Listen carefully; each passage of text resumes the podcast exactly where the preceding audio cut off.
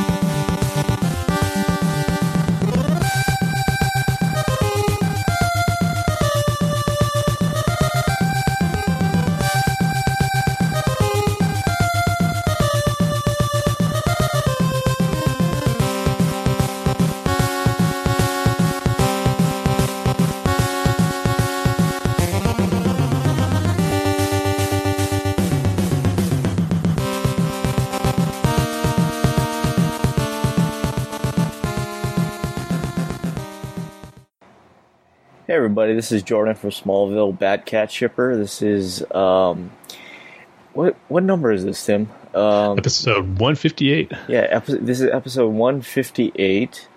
Um, and welcome, I guess. kind of weird now. I thought Yeah, to I say the whole intro now that you've heard it at the beginning of this episode. yeah, I don't, I, I I don't know what to say here, Tim. Besides, uh, I hope you enjoy this episode. This is your first time listening. I hope um, it isn't too bad, right? hey, one hundred and fifty episodes in now. How bad could it be? we wouldn't be going this long if it was an absolute train wreck, right? yeah, I guess. I guess. Um, but let's just get right to it, Tim. Uh, let's just do our Dark Knight Rises minute by minute commentary. Um, we're going from minute, uh, I believe, uh, 106. Is that correct, Tim? hmm To 107. Right? That is right. Yep. Yeah. Okay. Or at least on my counter, it's one an hour and forty six minutes. So oh, okay. Yeah, yeah. Uh, 146, the hour and 46th minute mark. Um, so, so just grab your DVD, grab your HD DVD, grab your laser disc, grab your um, uh, beta tape, Betamax, uh, grab your Blu-ray, uh, grab your Netflix physical subscription uh, subscription, grab your Blockbuster video subscription. I mean, um, member card, um, gra- and finally, Tim, it's our favorite one. yes, it is. Grab your VHS to DVD converted version of this film for some reason. That's the reason. That's the version I'm watching right now. Yep. That- that- That's what I do for all my favorite movies, Tim. I buy the VHS copies and I copy it to DVD. um, know they should have? They Oh, should have, you know, how they have different programs to upscale certain things. They should have a downscale where if you have like a DVD or Blu-ray, downscale it to VHS quality, and then Yeah, yeah, right. we'll keep watching that. I think they do like like like some uh, video editing uh, equipment or whatever. Mm. I think they do have that special effect feature where you Okay. can make it look like you know film, like, like you're using film or you're using you know you're you're watching a VHS copy. No, that's of it. true. You're right because sometimes like these fan videos make certain like like tra- like I know Star Wars trailers how it would be in 1980 and it has that old like VHS quality feel to it or something something to that effect or that makes it look vintage like 1980s or early 90s. Wow, really? And people enjoy that? I mean, people like that experience. I get to see what it would be like watching like the, solo trailer back if it was coming out in the mid '80s or early '90s, something like that. Oh. So. so. are you sick of uh, talking about Solo yet? I won't say I'm sick of it, but I will say I think I've said everything I need to say about it now. There's not much more I can add to it. I would think. I have to say, Tim. Uh, unfortunately, uh, I mean, I hate to say it, but um, my parents saw it mm. and they didn't like it. Um, yeah, I mean, I tried to convince them, like, oh, you know, this is just, you know, just like a one-off kind of thing, and you know, it's it's, it's not really part of the new films. And they're like, no, nah, we don't really like it. So I tried, Tim. Yeah, well, you did your part, Dane. At least they saw it because that's the yeah. problem. A lot of people are going to see it, so at least we gave it a shot. Um, but yeah, anyway, uh, let's see The Dark Knight Rises. One minute, minute. of The Dark Knight Rises, yeah. All right, so I'm going to give the countdown. Tim, are you ready? Let's do it. All right, three, two, one, hit play. See the tumbler.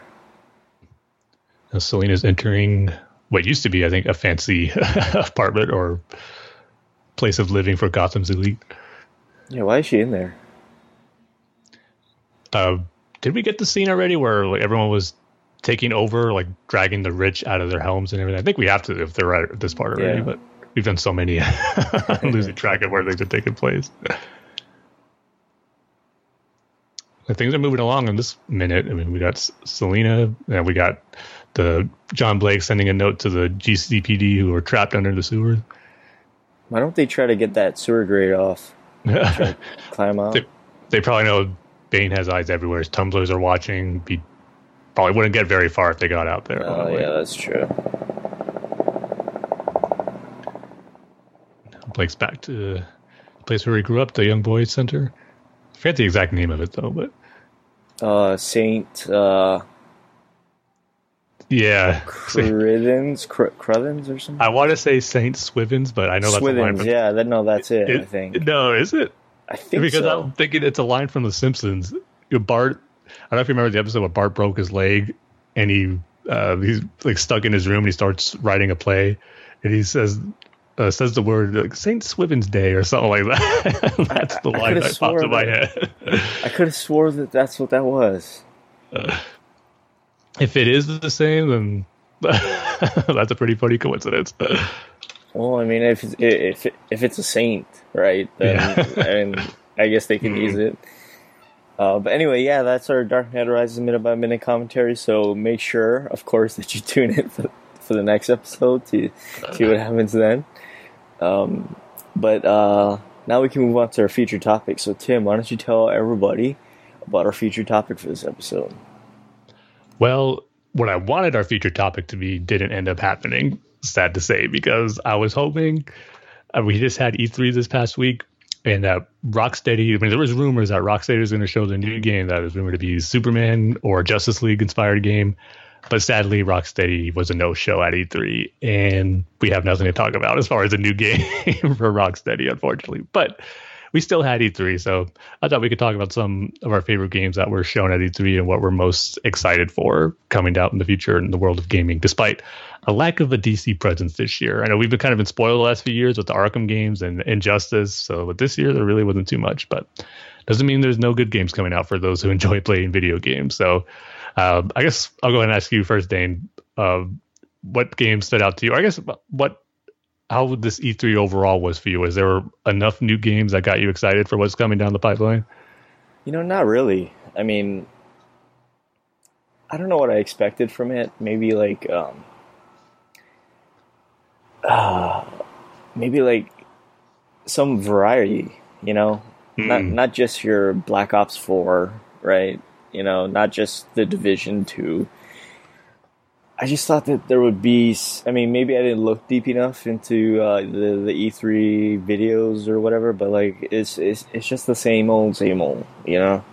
I mean, I I guess the game I'm most uh, excited for, which doesn't have a release date yet, unfortunately, is um, The Last of Us Two. I don't know if you saw mm-hmm. that gameplay yeah. trailer. Mm-hmm.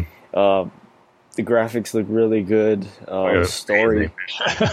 what is that? Oh, the graphics look amazing. Yeah, yeah. Like everybody's talking about the the kiss, how how mm-hmm. it looks so realistic. Like like apparently it's really hard to um, animate two people kissing. And yeah, uh, the Mass Effect games are a good example of that. Oh, really? or it doesn't look that great sometimes. oh, they just put like their face up to the yeah, especially the first one. yeah, like you can see like the lips moving and stuff, and it's really interesting. I mean, I I, I, I never really thought that before. Um, and of course, I mean, it looks so brutal, like way, yeah, way, way, geez. way more brutal than the um, uh, the the first game and kind of expected it with the uh, the first trailer that they released. It's a really really brutal trailer, and if you haven't seen it, you should you should watch it. Um, but besides that, um, oh, I know the the the samurai one, the Ghost of yeah. Tsushima, is it called? Yeah, Ghost of Tsushima. Mm-hmm. Yeah, Tsushima. That right? was a nice surprise. Yeah, that looked really cool. That game looks beautiful, like, like with the the samurai and like the um, sort of like the floral landscapes that they have. Yep. Yeah, that mm-hmm. game looks. that that game looks good. The fighting style reminds me, oddly enough, of the Arkham games. You know when you're fighting as Batman. Mm-hmm. Yeah. It sort of has that same feeling, and like when uh, the samurai is uh, running, kind of looks the same. Um, yeah, because the developer is Sucker Punch, who's done the infamous and Sly Cooper games, which I really like. Yeah, I just like the variety of game styles they do because this looks totally different from those ones. But yeah, they just keep up in their ante as far as graphics, though. Because you're right, this looks absolutely beautiful. The environments, yeah, this looks looks stunning seeing it on there. One thing I didn't need for that um, gameplay reveal or whatever is the two minute. Um, uh, flute solo in the beginning of it. I didn't really need that. I was like, okay, this is going on for a little too long. yeah, and I, you know what? Now that you mentioned it, I'll just go ahead and bring up how lame that part of Sony's press conference was. Where yeah. you first started off, they're trying to immerse you into the experience of the games. Where they start off, everyone's in the tent of the church, to where you the beginning of the Last of Us Two trailer begins. Once yeah. that's over, they got to take all the audience members out of that room, bring them into another location.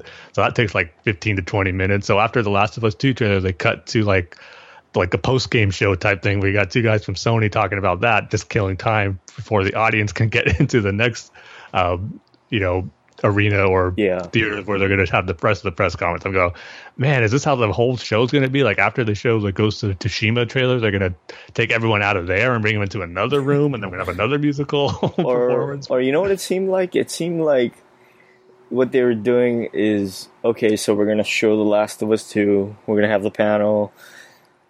Let's get everybody out, and then we're going to set up same stage. We're going to set up for a Ghost of Tsushima isn't that what it kind of felt like? Pretty much, yeah. yeah, and then, and then yeah. they had the, the like you said the panel or that you know those two guys. So yeah, it just didn't work, and it, it killed the momentum. Like thankfully, after you know the Ghost of Tsushima trailer, they just kept pouring out the trailers for the rest of the show. But yeah, thankfully, I hope they don't do that again for next year. Yeah. I mean, give them you know little props for trying something new. I'm sure that's kind of hard to do now after doing so many of these press conferences, but I don't think this one quite worked the way they wanted to, unless they, they have a way to speed it up quicker to yeah. get audience members at a different location. But if they can't, might as well just stick with the regular formula how they do things. But you know, besides that, besides uh, Last of Us Two and Ghost of uh, Tsushima, um, yeah, nothing really.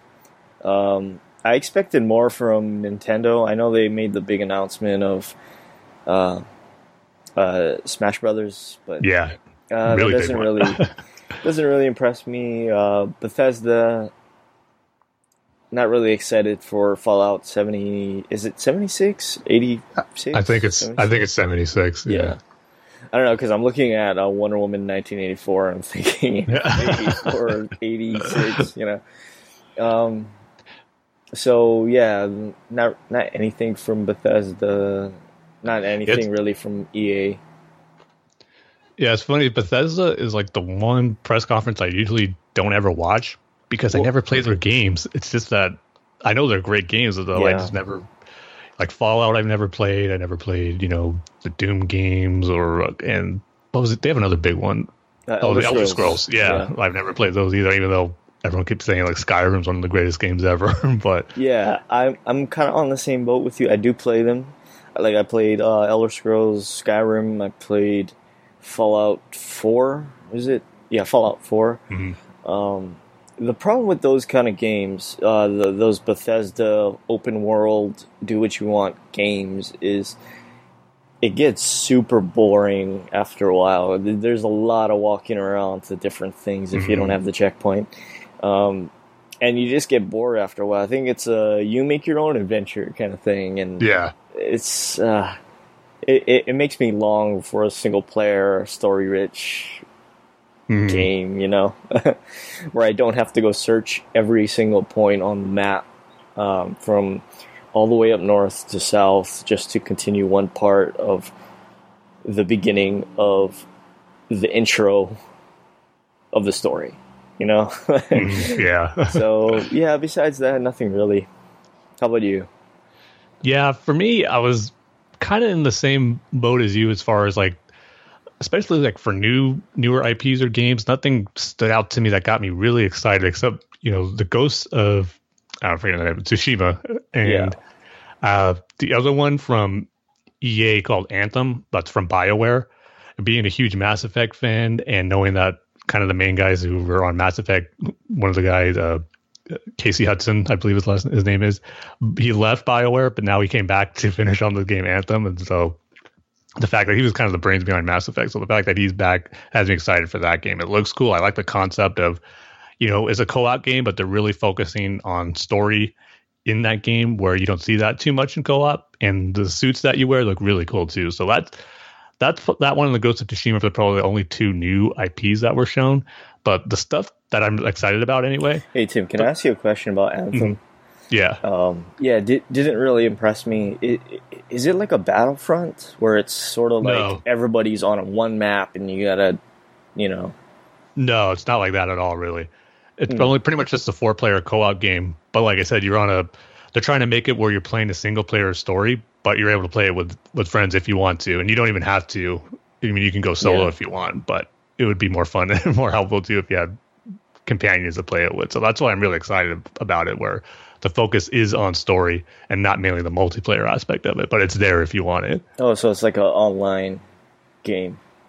If you want it to be, I mean, oh, it doesn't have to be if, if you just want to play it by yourself. So, I see. So yeah, those two.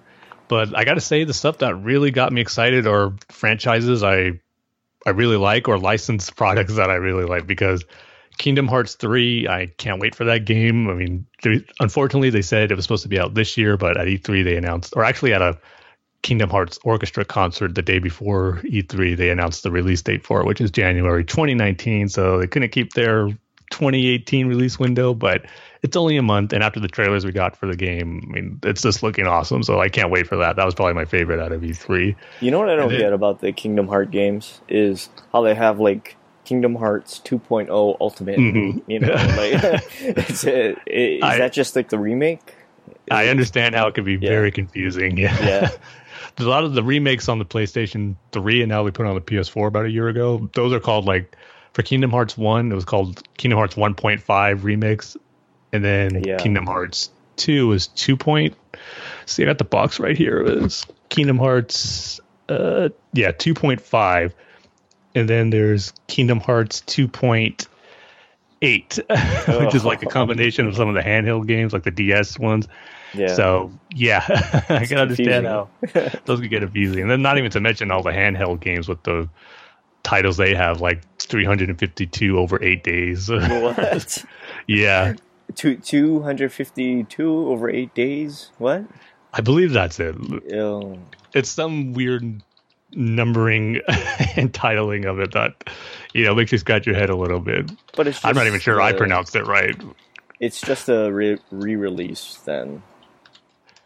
The yeah, well, the handheld like the one that's it's 358 over two days. That's the exact game. That was a DS game that came out, but that was part of the remastered games they put in the collection on PS3 and PS4. Oh, okay. So yeah, the story, I, it's really complex and even convoluted at some points if you haven't been following it. And I've replayed those remastered games over the last few years. But before Kingdom Hearts 3 comes out, I'm probably even gonna have to do a refresher on the story just to make sure I'm up to date with what's going on in the sequel because there's a lot to it than just, you know, your typical new characters traveling to Disney World. There's a lot more story that goes into it than that. So, oh, so just like a different different universes and different versions and different... kind of a lot of there's time travel involved. There's oh, different no. versions of the same characters. Yeah. yeah, it's not as simple as you would think. Yeah. But another sequel that really stood out to me, and I can't wait for it from the Microsoft press conference, is uh, the game Ori and the Wills of the Wisp. I don't know if you were familiar of Ori and the Blind Forest. It's kind of an old school 2D platformer, kind of like Metroid and Castlevania. Yeah, but I've heard vi- of it. Yeah. The visual art style on it was really good. It was Just like a fantasy, like almost storybook, like illustrations you're looking at. Really cool. And then they showed a longer trailer and they had a demo out for the sequel, Wills of the Wisp. And man, it looks even better than that first game visually. Just the character models, the artwork, man, it blew me away. So I can't wait for that one. That's coming out in 2019 as well. And even though you weren't big on uh, Smash Brothers announcement, yeah. I, that got me really excited because I was hoping for a new Smash Brothers game for a little bit now where they would have one that has every single character in it. I think that's going to be so much fun. I mean, because certain ones we lost, like Snake wasn't in the last Smash Brothers. How, some, you see, I got to stop you, Tim. How is that? how is that going to work out? There's just a lot of variety to choose from. Why not? and you've had him in there before. Let's just put him back in there. Yeah, like, but is he is he Cloud use... and Snake and Ryu versus Link? I mean, that's gonna be awesome. Is he gonna use like guns or is he gonna use like? He has he has like arts? a he has like a rocket launcher that he uses. And yeah, then, yeah, some of his weapons that he has. Oh, I guess. oh, so, uh, so speaking of uh, Metal Gear Solid, I am kind of excited for uh, Death Stranding, the the Kojima game. Mm-hmm. That, that, that game, I yeah. just, I don't know. Maybe just, I'm not getting it right now. It just looks too strange and just it's strange. Not enough. Uh, yeah, but even the gameplay wise, they don't show anything that makes me would want to play it. They just show someone walking around with like a, a backpack or a canister. yeah, yeah. Like I, I, I know nothing about that game, but it's and I'm follow I, I've followed that game, and still, it's it's you, you know nothing about that game. You know, like Norman Reedus is going to be in it. Yeah. Um, and he's carrying a baby in a tube for yeah, some reason. it's like some some weird thing, and like I don't know. I mean, I'm excited for it. I just don't know what it is. yeah, oh, yeah, that one hasn't really grabbed me yet. But yeah. it, the visuals, the graphics on it look really good, which yeah. you know should be expected for any Kojima game. Oh, uh, uh, speaking of which, I I did beat uh, Detroit.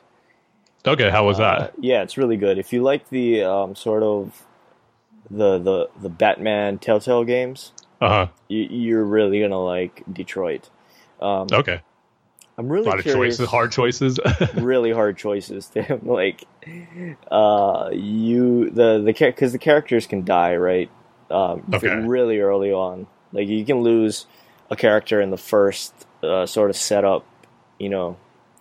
So like it's it's super hard and like every single choice essentially plays into the ending. Like like um, you're playing like this sort of care caretaker uh, robot, and you have to run out of a house and w- with a little girl, and you don't know if you should go through a window, if you should grab the gun, if you should hide, if you should go through the front door, if you should go through the back door, um, should go through a bottom stairs window, you know. So it's it, it's just like one of those things. Like you, you, you have so many choices that it, it's it's almost like you panic, right?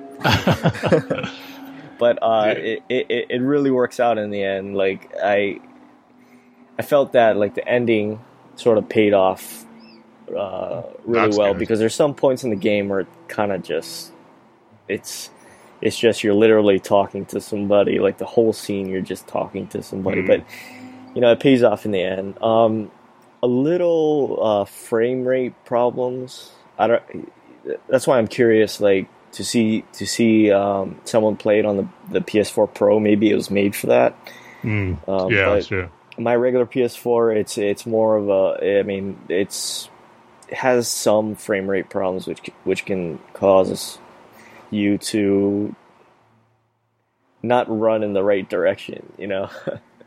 so yeah.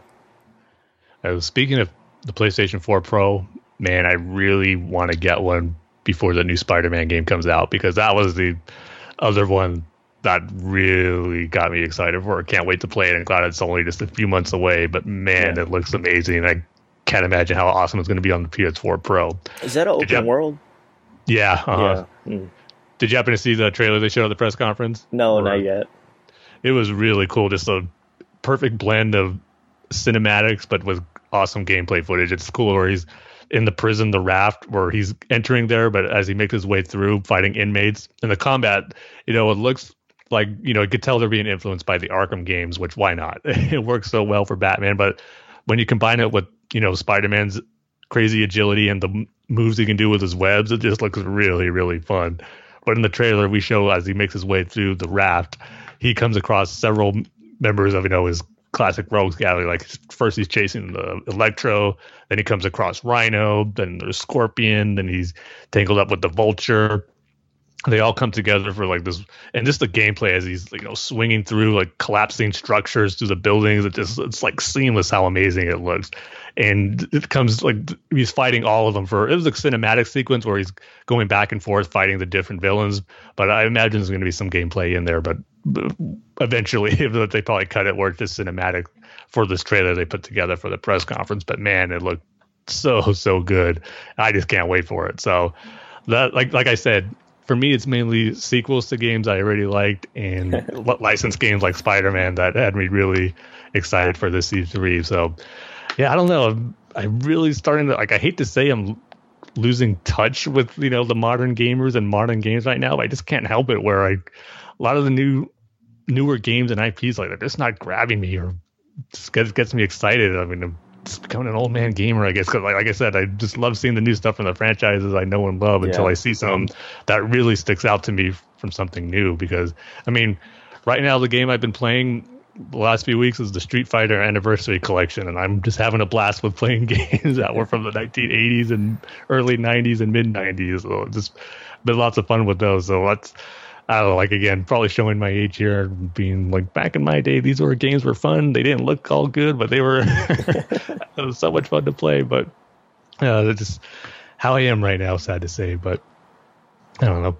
Hopefully, there's something soon that's going to stick out to me. Like I said, there's a few Anthem and the Ghost of Tsushima were the two new IPs. But when you're a hardcore gamer, or at least you really used to be, you're excited to get more great new stuff. And again, there's a bunch of new stuff that a lot of people were excited for out of the E3, but just not for me personally. So we'll see.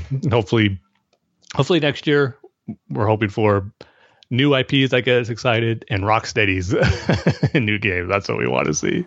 I think they're making a Justice League game. I would hope so. I kind of would prefer that over a Superman, just a solo Superman game, because yeah, giving them access to more characters in the Justice League, I think they could do some pretty amazing stuff.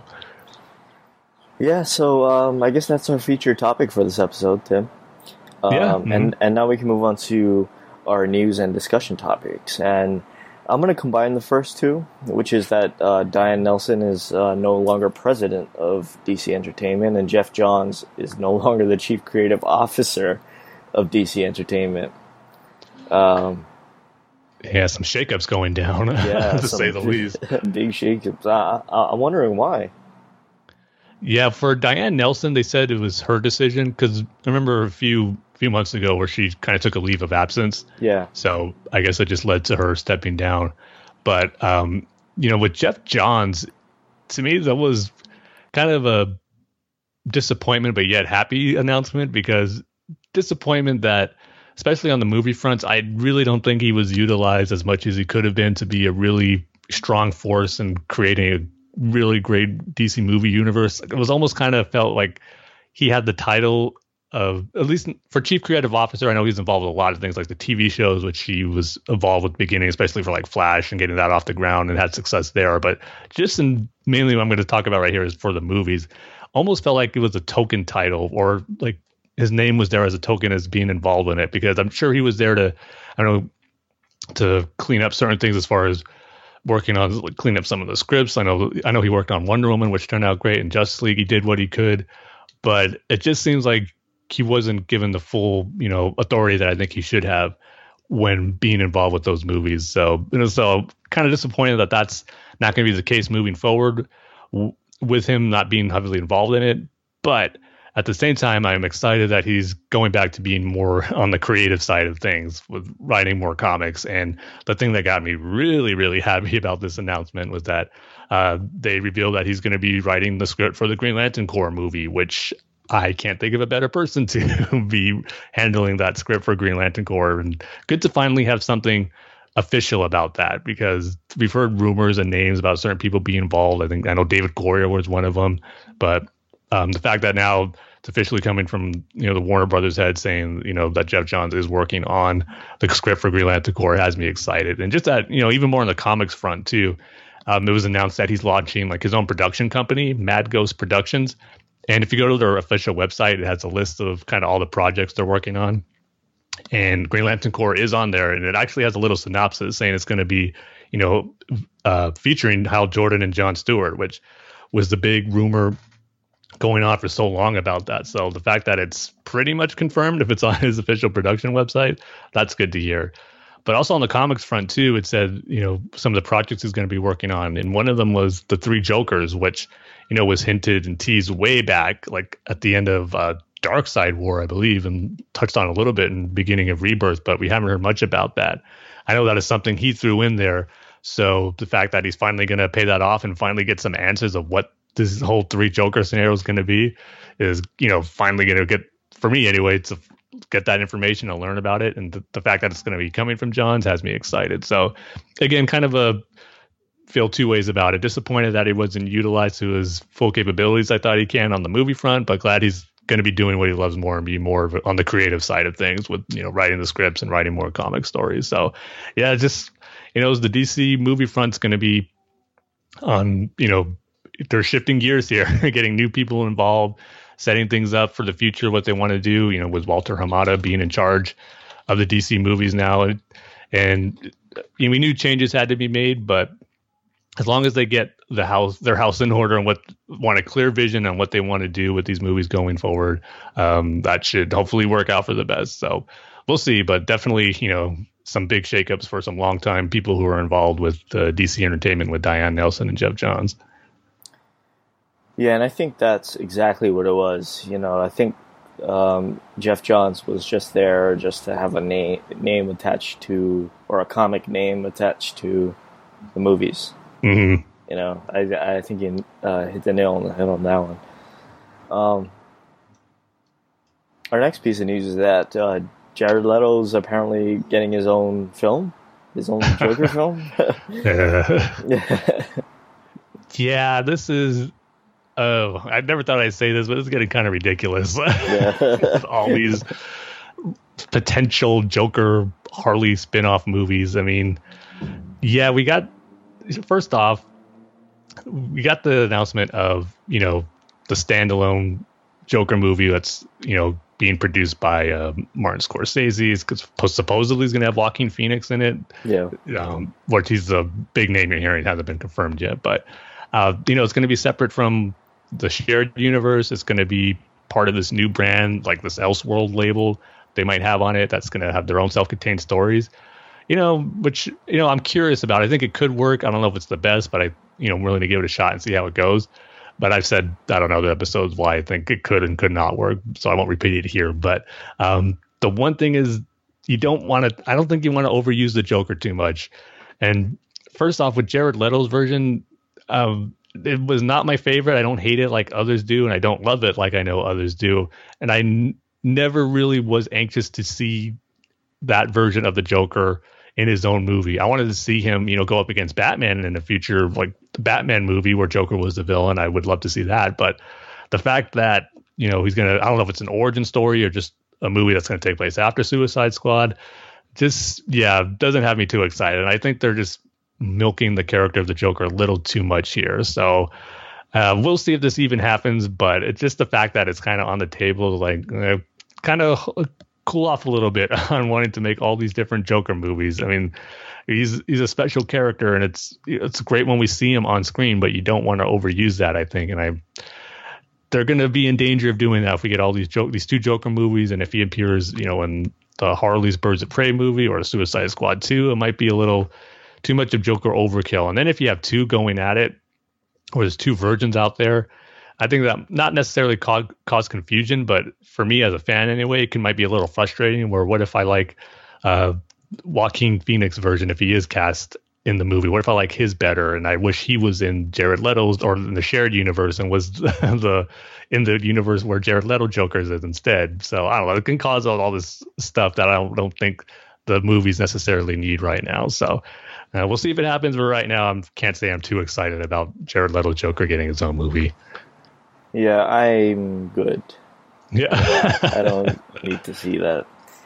Um, again, I'm gonna combine two different uh, news stories. Um, uh, the the first two images of Wonder Woman 1984 have been released, and uh, the Aquaman, um, or there's new images of Aquaman, and the yeah. trailer's uh, gonna sorry the the trailer's gonna be at uh, San Diego Comic Con. Yeah, which is cool. I mean, there was r- rumblings that we might get it really, really soon, but James Wan just took to Twitter saying, "Hey, it's coming at Comic Con." So at least he got the official word out there. But first off, going back to the Wonder Woman photos, I mean, I think it's just cool that you know production officially started and Patty Jenkins and Gal Gadot both shared their own first looks at the film. And the one that Gal Gadot shared was, you know, kind of an interesting one. It's just uh, Diana looking at a bunch of TV monitors you know, like some are showing commercials, like some might be showing like news footage, but just her looking at a bunch of TV monitors. And well, we should say too that the title is officially Wonder Woman 1984. Yeah, they, they can they both confirmed it on their on their tweets. And so yeah, that was cool just to get a look at that. But then the one that really got me curious and scratching my head was the image Patty Jenkins shared, where she her tweet just says, "Welcome to Wonder Woman 1984, Steve Trevor," and we see a picture of Steve Trevor, played again by Chris Pine, just standing in what looks to be in a mall, and of course, the big question is, how is he there? Is that really Steve Trevor? I mean, this makes you wonder what they're going to do with the story. It has me intrigued, um, and I'm kind of hoping because there's different scenarios you can go. It's that he survived somehow. Is Diana having like a dream or visions that she's seen Steve, but he's not actually there. He's still dead. Is it you know Steve like an offspring of Steve Trevor, or his grandson or something like that? Which I hope they don't do because I don't like it where they have someone playing a relative like a son or a grandson, but it looks exactly like their father or grandfather. I mean, they're obviously when you're related, you you know resemble your parents or grandparents, but never do I think you look exactly like how your father or grandfather would look. So I'm not too keen if they go that route, but it, it is interesting to see how they're going to pull this off if, if it is in fact the Steve Trevor. And I'm kind of of two minds on it, where it'd be cool if he did survive somehow and to have him part of this universe moving forward. But at the same time, um, this, they're gonna have to have a good explanation to how he survived and have it in a way that doesn't lessen his sacrifice that he made in the first Wonder Woman. So we'll see. But what are you kind of thinking of right now, Dane, as far as seeing Steve Trevor again and how that could be possible? I'm not liking it. Um, if you look at, uh, say, Captain America, right? Mm-hmm. Um, I can't remember her name. Is it Betty? Uh, Peggy. Peggy. Yeah, Peggy. She's Carter. only in that one um, Captain America movie, right? Uh, she did show up in the Winter Soldier but she's an older, yeah, age appropriate lady, right? Mm-hmm, yeah, yeah. So maybe like, and of so, course she so, had her own TV show for two seasons, but yeah, taking yeah, place in the current timeline. That that has nothing to do with um, uh, the Captain America movies or the um, MCU at all, right? Well, it's so, connected to it, but it doesn't, you know, heavily influence what happens in the movies. Like the TV yeah. shows never really do that. Yeah, well, I mean, one good, um, I guess, piece of evidence that you can you can kind of put forth is that if they have their own TV show or they appear in a TV show, you know, hero or villain, they will never be in the movies. Like, so I, I, I. I, guess they're not going to remake um, Ghost Rider, right? yeah, I don't think so. um, so you only see her once. The, you know, the Peggy Carter that you know, everybody knows, right? you only see her once. You see her in Winter Soldier as an older old lady, but my point is that you only see her once, and like I think they should go more along that line, um, where you only see Trevor, uh, Steve Trevor once in uh, the first Wonder Woman movie. Not really liking the idea of like, oh, is that Steve? Trevor? She's seeing visions of Steve Trevor. Like, I don't think we need that. I don't, like you said, I don't, I, I don't think we need, um, um, Steve Trevor's grandson or whatever. Um, so, yeah, I mean, Patty Jenkins is pretty much the only person that I will say that's directing a DC movie. You know, uh, I'll go see it without seeing the reviews. Mm-hmm. Um, so I, I'm just relying on that. Uh, yeah, but I, mean, I can also kind of see it where it's like, oh, you know, when he was in the plane, he got time traveled by Booster Gold, or, or the or the Flash showed up and took him out. You know, before before the plane, whatever. Uh, you know, I can kind of see that going down too. So, yeah, I'm not really liking that so far.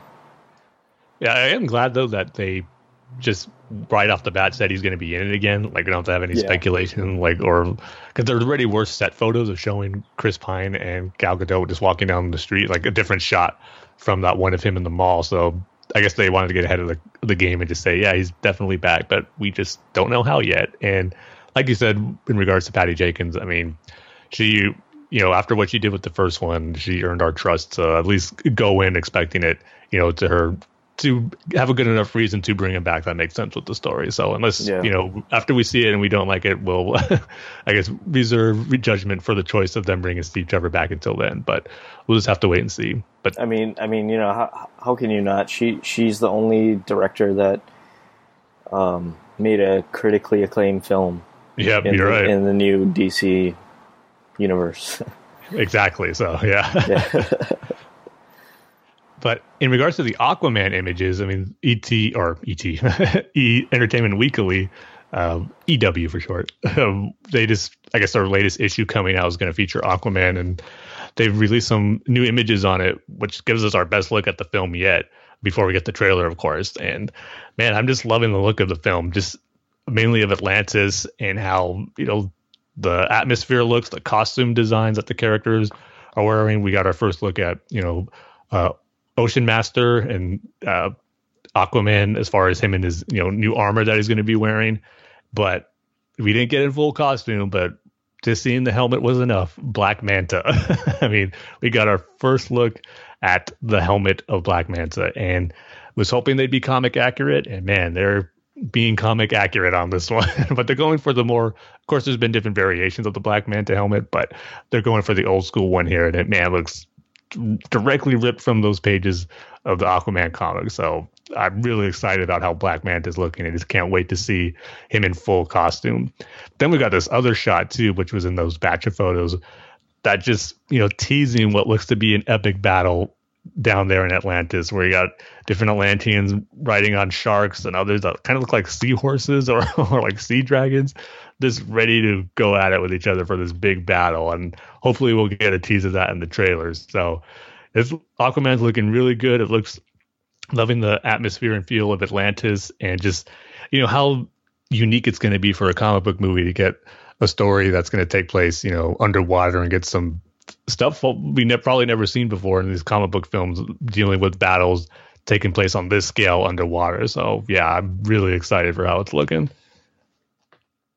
Um, for me, I hate to say it, Tim, but it kind of does the it kind of does the complete opposite for me. Um, the more I see it, the more I'm just not liking it. Um, I don't know what it is. I mean, especially like that photo of um, uh, Aquaman and um, uh, what's her name? Uh, Mera. Yeah, Mara. Sorry. Mm. Um, just standing there with like a a map or something. It just uh-huh. doesn't look very good. Like um, really? hair, like it's it's like fluorescent. um, and the and the Black Manta helmet, it's it it it, it kind of reminds me of um, just not just looking cheap. Uh, kind of like a cyborg, uh, like kind of like cyborg. You know, like it, it doesn't look very good if you really look at it. I don't, mm, know, I don't know about I'm, that. I'm, I mean, I'm looking at it right now, and it's the eyes. Like it's. It, but that's how it's supposed to look. Yeah, I, mean, I, know it's supposed to look like that, but like I don't know. So you're just not a fan of Black Manta's helmet in general? No, not really. I guess. I mean, I guess that's what I'm saying. And like, um, Mera's outfit, um, it's it, it, it looks like Elizabeth Banks uh, uh, in Power Rangers. it looks like it, almost an exact copy of it. Mm. I could see I where you know. could maybe get that similarities between them, but I wouldn't say it's an exact copy of it. Yeah, so like the the, the more I'm seeing these Aquaman photos, uh, it's it's the more I'm like, okay, maybe I'll wait for it if it's available for rent. You know, at least give the trailer a shot. I mean, yeah, yeah. Things, I mean, things can be appear different when you see it in motion. Yeah, so. yeah. Of course, I'm gonna wait for the Aquaman trailer, but I don't know, Tim. Yeah, I think these pictures have the exact opposite. yeah, apparently they do. um, but yeah, that's it for our news. So now we can move on to our conversation with Alex slash listener feedback. And I do believe Jordan sent an email, Tim. Uh, of course. Okay, uh, you want to read that? Yep. Jordan begins as always saying, Hey, Tim and Dane and Alex. If Wonder Woman 84 or Wonder Woman 1984 is going to be the title of the Wonder Woman sequel, I'm all in. Well, thankfully it is, as we were talking about. Wonder Woman 1984 is the title. And while in the case of the following, uh, while in the case of the following films, it wasn't the official title, it reminds me of how Superman 78 and Batman 89 are now often referred to as such in retrospect. Either Tom or Zach from DC Daily uh, dropped uh, brought up on the, that podcast that perhaps Wonder Woman 1984 is more likely to be the full title than Wonder Woman 84, since it is one of the ton of domain names that Warner Brothers recently registered, whereas Wonder Woman 84 isn't. That would make sense, but like I said, I'd be down with either. Either. So yeah, Wonder Woman 1984 is the official title, but I think Wonder Woman 84 is the official hashtag because, or I should say WW84 because that's what Patty Jenkins and Gal Gadot are using when they reveal their images. Just WW84. I want to correct something from the email I sent in the last episode. I made an incorrect assumption about the version of Orphan appearing on Gotham. Apparently, that version of Orphan is not Cassandra Cain. My guess is that it will actually be David Cain, since in Batman and Robin Eternal, he went by that moniker prior to Cassandra adopting it. That actually makes more sense now that I think about it, given that it would match up better with the timeline of the characters' ages in the comics. Plus, apparently it was a boy portraying the character in the season 4 finale. Anyway, I'm still extremely pumped about this. Yeah, thanks for clearing that up a little bit, Jordan. That does make more sense when you say that, especially how the you know final tease they showed of the season four finale. Um, and yeah, I haven't read the Batman Eternal uh, weekly series that came out a few years ago, so I wasn't aware of David Cain being the first orphan before Cassandra took it in Detective. So that makes more sense if they're going to go with an older version and maybe be the David Cain version in Gotham. So we'll find out. But if we do get that revealed, I'll have you to thank for giving me the heads up on it. And he continues saying, speaking of Gotham, on Instagram, uh, Camren Bicondova, I'm probably butchering that last name, but uh, revealed that she had heard season five would consist of 10 episodes. That is, of course, three episodes fewer than what has been speculated. Someone brought up to Camren that they had thought it would be 13 episodes, to which Camren reiterated that she had heard 10, but that she wasn't sure and it could be 13. So, what do I make of this? Given that Camren is actually a star on the show, I'm inclined to believe she got her information from an accurate source that being said, 13 does make more sense because that would get Gotham to 100 episodes. They'd hit that mark at 12 and fall and allow for syndication. Due to that factor, uh, I'm not sure what to think. Well, we'll obviously find out officially eventually. I'm of course absolutely overjoyed that we're getting any number of new episodes given that I was so worried that the show was going to get canceled after season 4. But I'm certainly crossing my fingers it's 13 rather than just 10. Yeah, I'm kind of thinking that maybe, you know, we were hearing 13 that was first officially announced, but maybe what Camren's saying ten, maybe that she's only going to be ten in ten episodes, while you know we're going to get thirteen for the whole season. So maybe she's just going to appear in ten. I don't know. That's that's the way I'm looking at it right now until we get official confirmation because the word was 13 before she said that. So maybe Selina is only going to be in 10 episodes of the 13. But like you said, we'll see. And with regards to your response to my question about favorite Catwoman suits from my last email, I definitely love all your picks. I do want to take a moment to defend Anne Hathaway's suit, though, because like I said, it's my favorite live action one, and honestly, my favorite period. She didn't just have the goggles in The Dark Knight Rises, she had a mask that the goggles would come down over, and I thought she looked awesome. Yeah, I don't think I mentioned the mask when I was talking about why it wasn't my favorite. Like I said, I just mentioned uh, the goggles, like you said, but even though still, even with the mask, I'm glad she had the mask, but still not my favorite.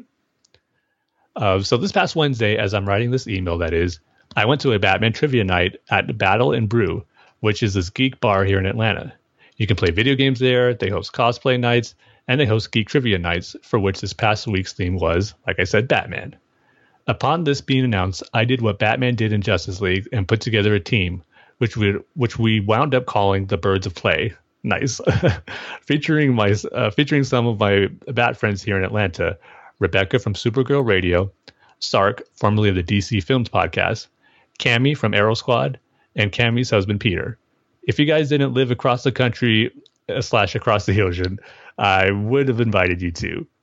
Anyway, we wound up winning. Just thought I'd take a minute to brag about that here because it was a ton of fun and very exciting.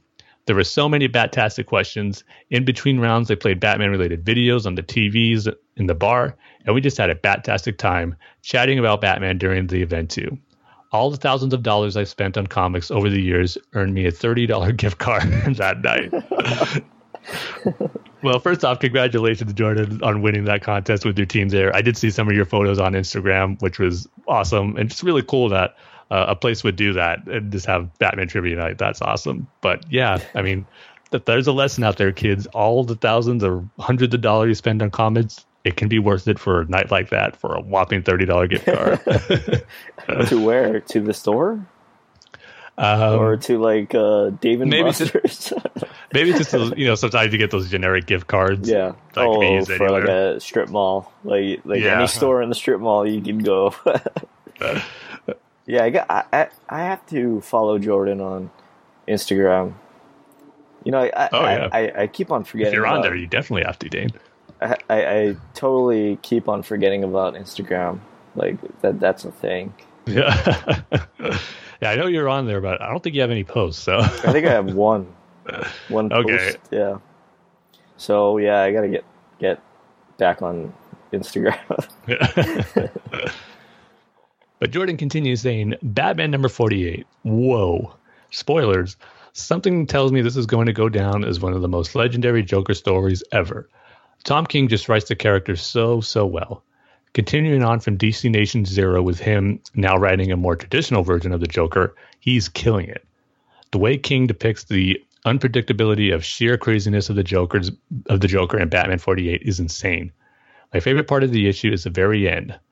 It's what I've been really waiting for seeing Catwoman come to save the love of her life from the greatest enemy. I love the sarcastic but sweet mocking she does in response to Batman having told her not to come with him to confront the Joker, but she comes to his rescue anyway.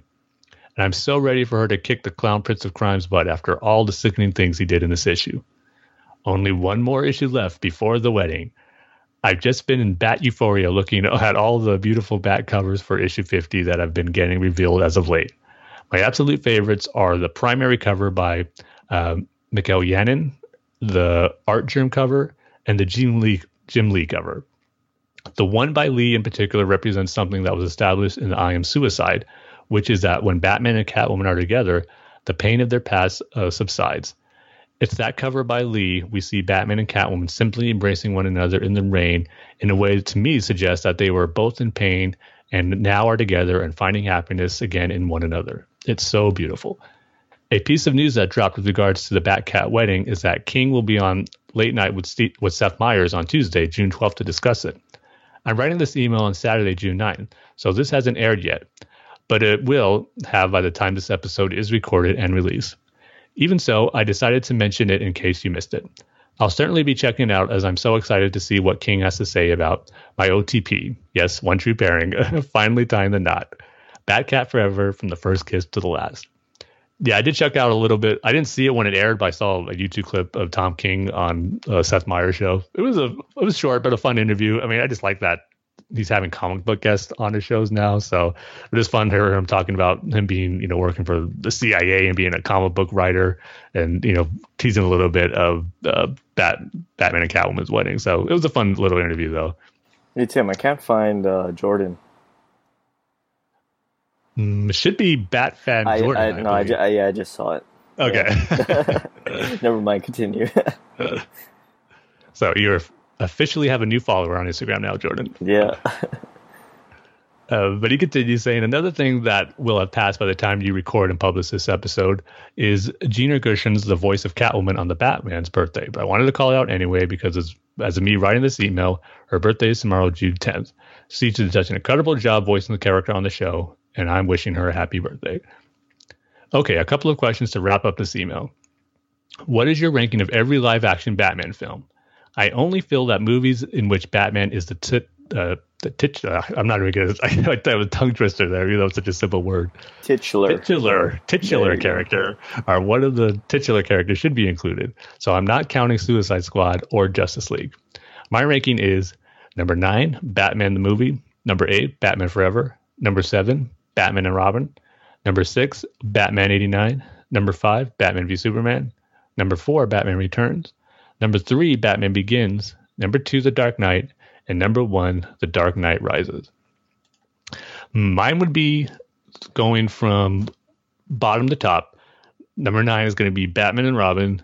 Then I go Batman Forever, Batman the movie, um, Batman Returns, BVS, Dark Knight Rises, Batman 89, Batman Begins, and then, of course, The Dark Knight being at the very top, which, you know, if I don't think it's ever going to get topped as my all-time favorite Batman movie, but if it does, that just means we got a truly, truly amazing Batman film. if it can yeah. surpass The Dark Knight, that's going to be good for everybody. So, don't know if it'll happen, but hopefully it does because that just means another awesome Batman movie to have. But right now, Dark Knight's always going to be at the top for me. Uh, yeah, for me, Batman and Robin, um, Batman versus Superman, Wow, below uh, Batman Forever. Batman Forever, because at least they were trying still. um, Batman the movie. Uh, hmm. Oh, Tim, this is hard. um, yeah, I guess eighty nine. Uh, Batman Returns. Uh Dark Knight Rises, Batman Begins, and Dark Knight. Ten year, tenth year anniversary, Tim. Yeah, it's crazy. I mean, in July it's going to be ten years. Yeah. So, yeah. Expect an episode celebrating that the, next yeah. month. All right. So for Jordan's second question, he goes, "What is your ranking of every Batman animated series intro?" I'm only including solo solo Batman series, so I'm not listing Justice League, Justice League Unlimited, Justice League Action, or any other series in which Batman appeared but wasn't the main character. Nor am I including the new Batman Superman Adventures intro, since that's kind of a weird situation where it's more so an intro for a programming block than it was for a singular series. Well, good thing you put that in there as a disclaimer, Jordan, because that new Batman Superman Adventures would have been pretty high on my list because I love that intro, the visually and the theme. It's just so good. But Jordan's picks are Number 10, The New Adventures of Batman. Number 9, The Adventures of Batman slash Batman with Robin the Boy Wonder. Number 8, The Batman Brave and the Bold. Number 7, Batman Beyond. Number 6, Beware the Batman.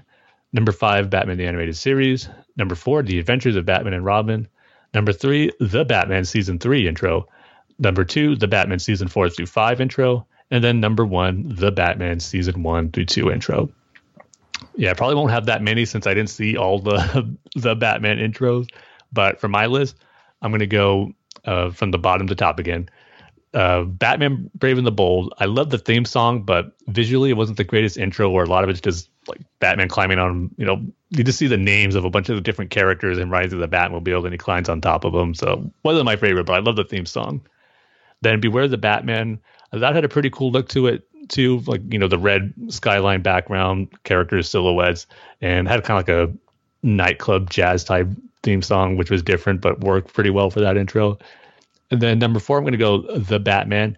I love the guitar theme that plays for that intro. I believe it was uh, written by The Edge from U2, but it was still a cool little Batman theme that was kind of different. So I always like that one. Then number three, The Adventures of Batman and Robin. Number two, Batman Beyond. I love everything about that intro, the music, the the visuals with the introduction. I believe was uh, storyboard and created by Darwyn Cooke, which was awesome. So Batman Beyond always had a great intro. I loved it. But of course, how can I pick anything other than the first Batman the animated series intro? It's just iconic with you know a rendition of the Danny Elfman score, you know, remixed to to Shirley's Walker's version of it, which sounds amazing the visuals of Batman taking down those two robbers on the rooftop, the lightning at the end, just it's perfect. So it's just everything that gets you excited for Batman the animated series before episode even began. So that's of course has to be my number one. Uh, so for me, I only remember two. um, Beware the Batman and then of course the animated series. Probably only because Beware the Batman is the most recent. Huh? you, you don't remember the Batman Beyond one too much? Oh yeah, right. so, so I guess um, Beware the Batman, uh, Batman Beyond, and the animated series. there you go. You least gotta have three on there. Yeah. But yeah, if you didn't have, if I was allowed to do the new Batman Adventures and Justice League, those would probably be in my top five. Also, I'd put the new Batman Adventures just a bit over Justice League, but both themes are great. But that's going to do it for Jordan's email. As always, Jordan, thank you for sharing us your thoughts and the questions. And also, before we move on from listener feedback, I just want to give a quick shout out to our friends Rob Myers and Terrence O'Neill over at Robin Everyone Loves the Drake podcast. They just had an interview with uh, James Tynion, I believe, is how you pronounce his name. That's what I learned on there. We've been saying James really? The fourth for so long, but in the intro, uh, James did a quick little, you know, introduction to the podcast and was pronounced uh, Tin Tynan. I'm probably still pronouncing it wrong, but it's definitely not tin, Tinian. So, uh, but it was a great interview. Definitely check it out as James went into how about got into comics, how to writing, how he got into writing for DC, and the process of creating his really great run on Detective Comics once Rebirth began, and great insight to choosing the roster, like why he chose Clayface, and just going into all that stuff. So definitely a great listen. So check that out. James Tynan. Yeah, that's T- Ty- Tynian. T- I believe it's Tynan. Tynan. Yeah. Okay. I've got to remember that now. Whenever, sadly, uh, not going to be reviewing any more yeah. books of his from Detective Comics now that his run's over. But whenever he crosses paths in the Bat Bat world again, I've got to make sure I pronounce his last name right. See, that's weird. I mean, that's going to be weird. Like if he does, let's say he does the Batman book, right? Mm. So uh, we have Batman number forty nine by James Ty- Tynan. James Tynan, right? I'm pretty sure that's it. I got to listen to it again to see how he says it, but that's that's more accurate than Tinian. you know what? Let's just call him JT. Yeah, JT4. Yeah, JT4. Um, so yeah, not, uh, speaking of comics, we can get into our comic book reviews. Like we say at the beginning of every single episode, this is going to contain a lot of spoilers for Batman number 48. So if you haven't read it yet, uh, you might want to pause it right here and then go read the book and then come back to this. Um, and a rating scale is going to be uh, different ways you can say James Tinian, Tynian, t- Tynian. Uh, yeah, I'll say one of those when I score this one. Yeah. Okay. it probably won't be right. so yeah, Batman number forty-eight, as Jordan alluded to in his email, is the Joker appearing in you know having to leave his mark before Batman and Selina tie the knot. So uh, first off, heard a lot of buzz about this going into it. You know, Jordan in his email loved it. I've heard that from other people, so I was pretty hyped to get this Joker story because he has to be involved somehow, some way in Batman and Catwoman's wedding. So, but right off the bat, man, this is probably one of the most you know dark, scary introductions to you know Joker's one of his crimes that he's committing. It's just really brutal and just, you know almost kind of rough to take. But again, that's the Joker when he's at his worst. I mean, it just begins with someone in the church just praying, and you just see the words "bang" after each panel, bang as he's saying different words for his prayer, bang, and then you just get dialogue, people saying no, no, please, like ah, no, then bang, and the person's still continuing to pray. Then the last panel on the first page, as he's finishing his prayer, you see Joker's gun behind his head. Then you get this big splash page at once you turn it you see the words bang you see the bat signal in the background of the gotham skyline and this bat's flying out of this church. So it just created this really dark uneasy mood of introducing the joker in the story was him shooting people amongst someone trying to pray knowing that his life's going to be probably taken away by the joker as well. So it's pretty heavy stuff there but it's setting the stage for what's going to be you know oh, I was hoping an oh, epic Joker Batman confrontation. So Batman crashes in through the window, and then we see Joker grab the bride of this wedding because apparently everyone was at a church for a wedding, and Joker grabs his bride and he tells Batman, you know, don't move one inch, I'll I'll shoot the hostage, don't move, and then he just shoots her, and then he goes, oh wait, maybe I don't have a hostage, just like like I used to, like oops, and that's kind of the theme that goes on with Joker throughout this issue, and honestly, that's probably my biggest nitpick or problem I have with the issue that I didn't set it as one of the all-time greats that I've heard the buzz going around it, and I'll get to that a little bit as I go through as to why. But um, just a little bit of how Joker was written here wasn't my absolute favorite amongst a bunch of other great stuff that was in there, and this aspect of him took a took just took a little bit away from, uh, you know, from what I'm used to or from what I like to read of the Joker. So that happens a few times, like I said, where he takes the hostage, he, he shot her, and then Batman just, you know, wails on, he kicks him, he punches him,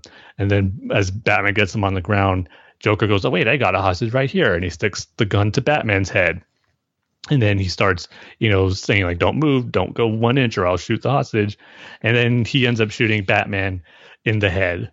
And of course, you know, Batman's not going to be dead here. I mean, he has Kevlar armor, just tons of stuff in that couch that uh, even a gunshot to the head won't be a fatal blow to him. But again, that takes Joker, you know, out of it for a second where he goes, "Oh wait, I did it again! Like darn it, I shot my hostage." And then he goes like, "Batman, I know you're still alive. Like wake up!" And of course, Batman wakes up. He kicks him again, uh, gets him on the ground, throws a batarang in his face to try to take him down. But then Joker has one more hostage he can take himself. So he puts the gun to his head and it says the same thing don't move one inch, don't move, or I'll kill the hostage. So Batman just stays back. And so the reason I don't like that is just, it just seems that Joker is being a little too, uh, see, I don't want to, maybe stupid is a wrong word to use, but I just don't like how he's being confused by himself, where he's shooting the people and he's surprised by it. Because I I can understand it where there's if Joker, let's say he shot the hostage after he was saying saying that, but he he reveals something or say something where he meant to do it, he wouldn't be surprised that it was an accident. It just seems a little unjoker like that. He's surprised that he's shooting like this, the hostage Batman on accident, and he's like trying to catch he catches himself after the fact. I would have liked it if he does it, but he knew what he was doing. Like he always meant to shoot the hostage and Batman there. But it just I don't like how it's just making him almost feel, you know, aloof or just you know kind of dumb in a way that this is going he's doing that and surprising himself. So that's just the one aspect of this issue that didn't quite work for me. But what I did love is the dialogue he had between Batman over the course of the issue as he's taking the hostage, Batman as a hostage, himself as a hostage, just telling a story about he's saying it's his mother's, that's his last words before he killed her, but then he confuses it with maybe someone else he was killing, kind of throwing into that idea of Joker making up these stories and creating these histories or mixing things together. So I do like that aspect that you're not really sure of what he's saying here is true. But basically, pretty much saying how he's referring to it as his mother about you know finding true love is really like the only way to go and he makes a comparison of how she told him about finding a, story about uh, St. Augustine and how she was saying how there's only two powers in the world there's God there's good evil God Satan and then he goes Batman Kite Man using Kite Man as the ultimate villain or evil uh, in comparison to Batman's good that was a nice little throwback there which I thought was pretty funny but just that you know um, he's saying how she told him how there is there is salvation, there is a, pet, a paradise, and once you find it, you head towards it. And he compares that to to love, but with that, everything else is just chaos, and that's how he's kind of comparing Batman and Catwoman. He sees their love, and he represents the chaos, everything else, as they're striving towards that you know paradise they're looking for. So good stuff there. And then there was a pretty you know interesting moments I didn't see coming, but visually it was pretty striking. As Joker was saying all this, he goes to Batman, you know, just like please kneel with me and pray with me, Batman, as he has the gun hold to his chin. So Batman goes down, kneels, puts his hand, you know, in the prayer form, and you know he's praying with the Joker. And it was striking visually, and you know they both say Amen once Joker is done, and again it I'm a little torn on this sequence too because, like I said, visually it's pretty striking and it's pretty impactful knowing the relationship that Batman and, and the Joker have had over these years. But I just don't like the fact that after the horrible things Joker did in this issue, killing all these people at a wedding, Batman saw him take a bride hostage and just shoot her and then was like dumbfounded after, didn't realize he did that. I think if I were Batman anyway, if I see, saw Joker doing this, um, you know, even though he has the gun to his head, Batman kneels down, and there's a panel here where like Batman's kneeling with him. He has his hands in the prayer gesture. Batman's looking at him. I felt he can easily just knock that gun out of Joker's hands and just subdue him there. I mean, that would have been my first instinct after all the horrible things Joker did at the beginning of this issue. But, you know, I guess Batman was playing the long game here, didn't want to jeopardize anything as far as Joker shooting himself, but I just felt Batman easily could have done that. It just it stood out to me more here because of the vile things Joker did in this issue. But before Batman could do anything, an explosion goes off in the church as Joker reveals he put a bomb in the cross. And so uh, uh, once that happens, Selina Kyle uh, is seen not necessarily seeing exactly what's going on in the church. She's on, you know, several buildings down, but she sees the explosion, and the smoke coming out of the church. And this is what Jordan alluded to in his email of her saying, you know, repeating what Batman told her, you know, stay here. He's not like anyone else. He's too dangerous. He'll hurt you, Cat. And then, you know, Catwoman's not going to heed Batman's words here. She knows he's in danger after that explosion, and she just uh, jumps off and is about to go save him. So, yeah, this was a really good issue, but those two little nitpicks I've had kind of keep it from being truly great and giving it a five. But overall, just some good stuff with Joker and Batman, especially the dialogue that Joker was, uh, you know, lecturing Batman pretty much about. And, you know, and again, that was one thing I forgot to mention where they were kneeling and praying after they say amen. Joker goes, Am I your best man? Because that's kind of what's started this whole thing. Jordan alluded to that zero issue, which was a really great look at the Joker waiting for his invitation, you know, at, at someone's house, waiting to get that invitation from Batman and Catwoman to their wedding. And so, you know, just the deranged mind of Joker, how it works here, you know, is pretty. I like what Tom King's doing it and how he's going about. I just didn't like the hostage scenario, how he kept shooting the different hostages he had and just wasn't prepared for it. So that might just be my own little nitpick, but I did take a little bit away from the issue for me. So I'm going to give this one four out of five uh, ways I mispronounce uh, James Tynion's correct name as James Tinian or otherwise. So. All right, so that's it for um, this episode. Make sure you go over to the BatmanUniverse.net, Facebook.com slash BatmanUniverse, Twitter handles which, at BatmanUniverse. Which you should say real quick, yeah. Big congratulations on the Batman Universe comic podcast reaching 250th episode or 250 episodes as they just released it a few days ago as we're recording this podcast. So yeah. definitely check it out. Um, and um, I forgot where I left off. Oh, sorry, I interrupted you there. Dave, I know. and um, you can follow us on Twitter. Tim's Twitter handles at timg311. I'll say it, Tim. Oh, thank you. Because I know you're going through a tough time. Um, and I much appreciate it. and uh, my Twitter handle is at Dane Says Banana.